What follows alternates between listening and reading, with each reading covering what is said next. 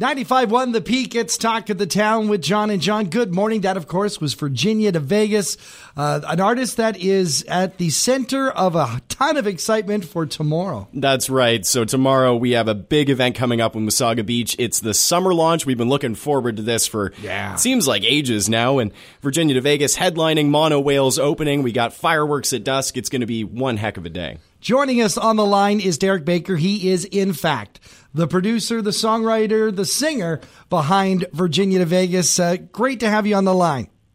Hey guys, thanks for having me. Uh, so much excitement about your show tomorrow, kicking off summer in a great form. Uh, have you played Wasaga Beach before?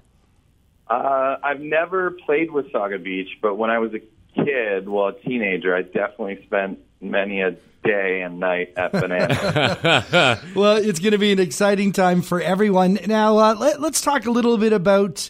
Uh, well, first of all, let's talk about the name Virginia to Vegas. So, you know, uh, there's a lot of musicians in the past or, or currently who have been using uh, monikers or pseudonyms. I'm thinking City and Colour, uh, Nick Murphy, formerly Chet Faker. The Weeknd. The Weeknd. Uh, what was what was the thinking behind you as a solo artist not using your own name? Uh, well, to tell you the truth, I just had such a tough time getting people to care when I, was- you know. So I, you know, for me, I just thought I would, you know, create, you know, a band or or a thing, and and then that at least it was something else other than just, you know, my face or me, and it was I was able to be a little bit more artistic with it. Let's t- go back to 2013. Uh, Shawn Mendes is on Vine, becoming a sensation. Uh, your medium uh, happened to be YouTube. That's where you got discovered, got signed to Wax Records. Uh, what was it like when you make that transition?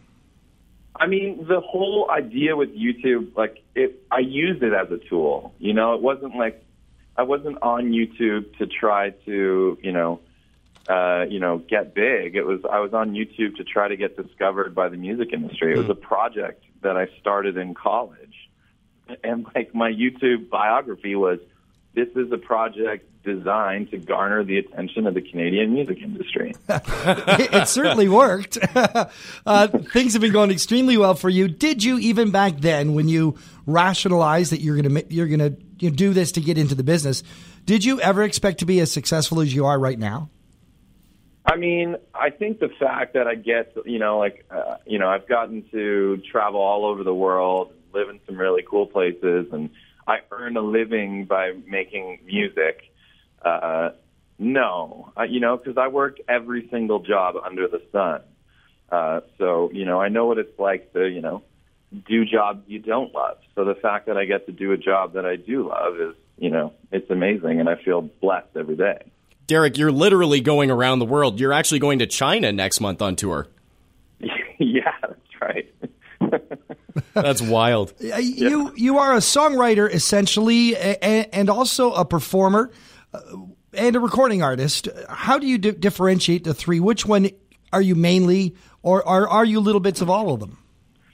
Uh, I don't know. I think I have a bunch of hats, and I, you know, and I try, I try to wear them, and you know, I just with songwriting, you know, it's something I've done since I was a little kid, and you know, with producing, it's something that you know I've kind of come into a little bit, you know, uh, you know, over the last couple of years, um, and performing, you know, it's that, you know, that's just more like the expression. So, um, I don't know. I just think you know, it's they're all connected. They're you know, it's all art. It's all fun. So it's great. Let's talk a bit about the songwriting. You do a lot of collaborating. In fact, you collaborate quite a bit with uh, some local guys, uh, the boys in Midway State, Mike Wise and, and Nathan Ferraro. Uh, how did Yeah. you How did you meet those guys? Uh, I mean, they're you know Juno Award winners, or at least nominees. Yeah, I mean, well, Nathan, you know, Nathan's one of my good friends from Guelph. Uh, his little brother, uh, Another amazing talent. yeah, his little brother Christian. Um, well, and he's got two little brothers. He's got another one, Dom Lewis, who's Yeah. like literally the next Bob Dylan. He's so amazing. Um, but yeah, Nate, Nate's brother Christian was like one of my good friends in college, and he introduced me to Nate, and you know, we connected. And a, a year or two later, I saw him at Universal Music, and I don't know, we wrote a song, and then the song turned into like kind of a you know kind of a monster for us. And then Nate and I have worked together ever since, and Mike Wise and I have, you know, we've produced every single one of my singles since We Are Stars. Wow.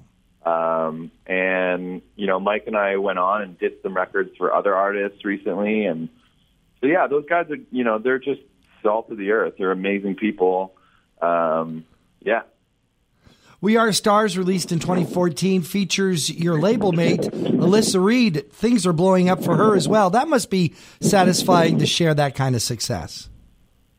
Well, I mean, I feel like I piggybacked on her success. um, and, you know, she really, you know, she really helped me out a lot when I was starting out. Um, and yeah, I, I mean, I owe a great deal of gratitude to her. She's just such a talented person. And a lot of people don't know she's written, you know, a lot of songs that have been on the radio in the last couple of years that, you know, nobody would know she wrote. She's one of, you know, she's one of the best writers I've ever worked with and I've worked with some really amazing mm. writers. So. Let's talk specifically about the show this weekend. For anyone who hasn't been to a Virginia to Vegas show before, what can they expect? What's the vibe like? What's the energy? I mean, well, we're on the beach, right? So I think yeah. we're just gonna. I think we're just gonna have a party. you know, it's gonna be nice. I'll be having a glass of Chianti. Yeah. Maybe not Chianti for the beach. Maybe I'll have. Uh, but no, we'll have a party. It'll be good. You know, the Virginia Vegas show is fun. Uh, we're gonna play some new music. I have a new album coming out, um, so we'll probably play the new single. Um, yeah, it's it's just going to be fun. I think we'll have a really good time, you know, and we'll dance, and hopefully it'll be sunset and magical and not too cool, and it'll be great. Well, the party starts tomorrow at noon. Uh, John, you're going to be there. Yeah, the Peak Patrol is going to be there as well, and we absolutely can't wait to see the show. It's going to be one heck of a time. Derek Baker, Virginia to Vegas, thank you so much for your time and looking forward to the big Wasaga Beach launch. Thanks, guys. I'm looking forward to it as well.